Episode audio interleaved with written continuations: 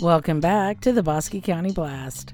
I'm Cynthia Davis. And I'm Art DeVitalis. We'll begin with a birthday parade and interview with Chief Trace Hendricks, and we'll talk about a viral photo of Comet Neowise. We go on site as we harvest grapes from a local vineyard, the Cubs Den Daycare for a visit from K9 Officer Danny Ragsdale, and news briefs. You're listening to the Bosque County Blast.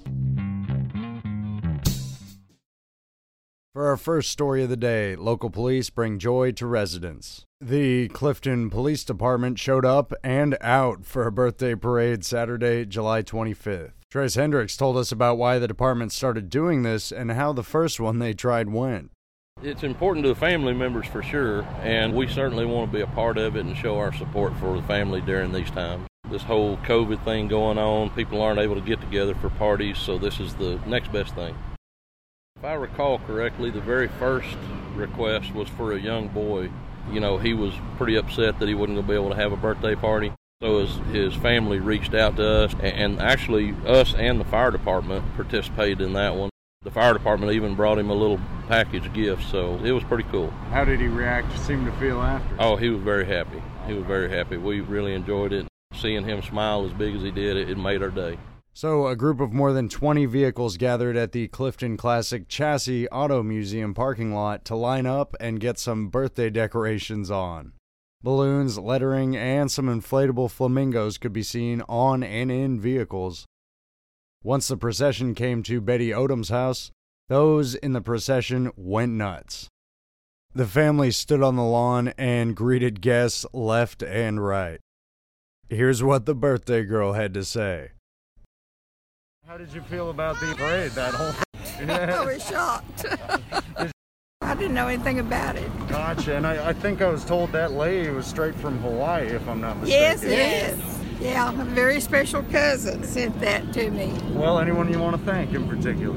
Uh, my whole family, I guess, and all my friends, and, and special blessings. And happy birthday to you, Betty. And now we go to the news desk.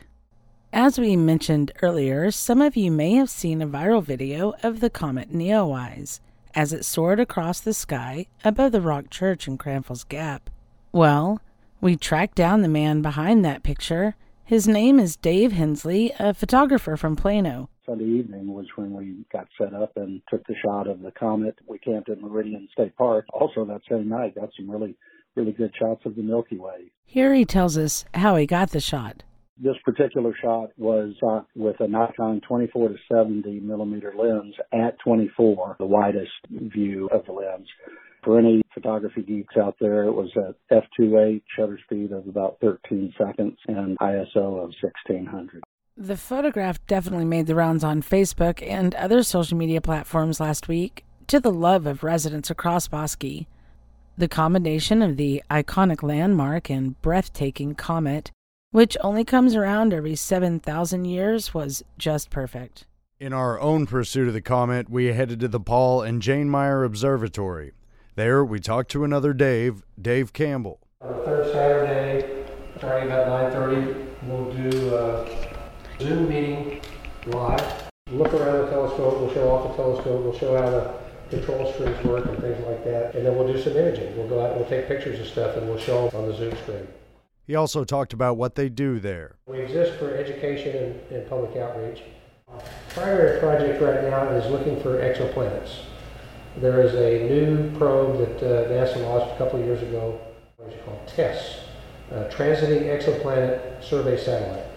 So, a transiting exoplanet is one that, when we're looking at a star, if it has a planet orbiting it, and the planet passes in front of the star, we will see the star's brightness dim ever so slightly. And this is how the very first exoplanet was discovered. So when I say exoplanet, I mean planets that are not in our solar system. If you can, go out to a dark sky to see the comet while it's still visible, because there won't be another chance for many thousands of years. You'll need to use a telescope or binoculars to view. There are only a few more days of visibility left in July.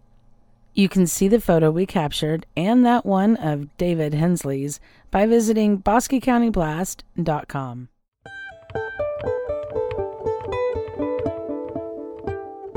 Dragonfly Therapy Services and Institute now offers teletherapy as Dr. Julie Merriman is passionately making a difference.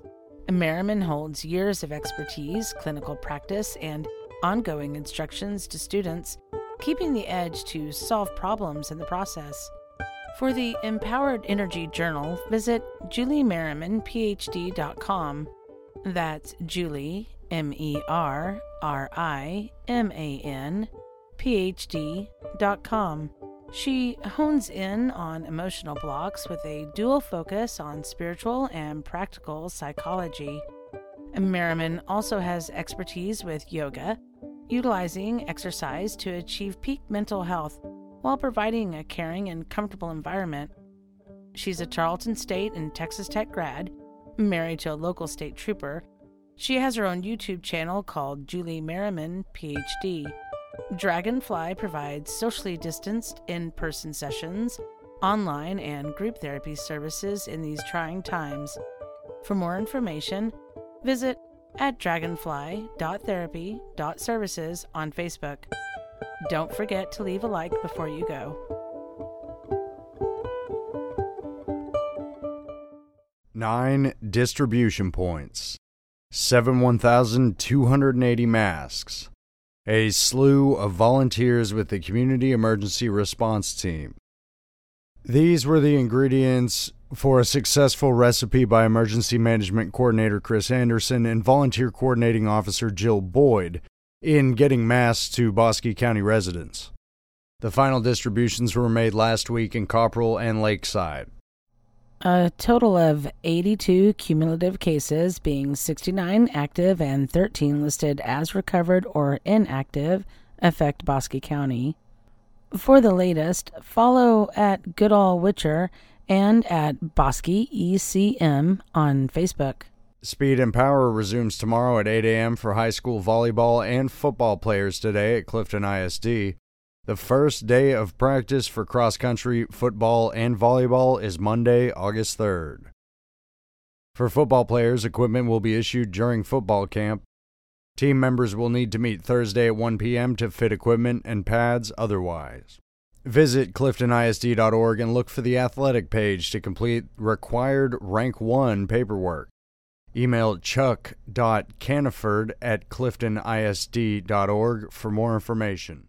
This online paperwork must be completed before students are able to practice. According to organizers at First United Methodist Church in Meridian, Kids Closet will be open by appointment only due to COVID 19. Clothes and supplies will be available August 8th and 9th from 10 a.m. to 4 p.m. and August 23rd from 2 to 6 p.m. Donations are always accepted. This service is available to any residents in North Bosque County. No verification of income or address is necessary. To make an appointment, call Jenny at 254 269 2285 or call the church and leave a message. The community blood supply across Bosque County is critically low.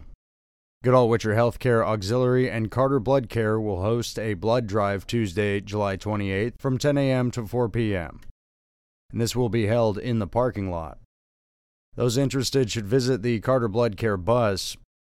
Only four donors will be allowed in at a time to allow for social distancing and safety regarding COVID 19.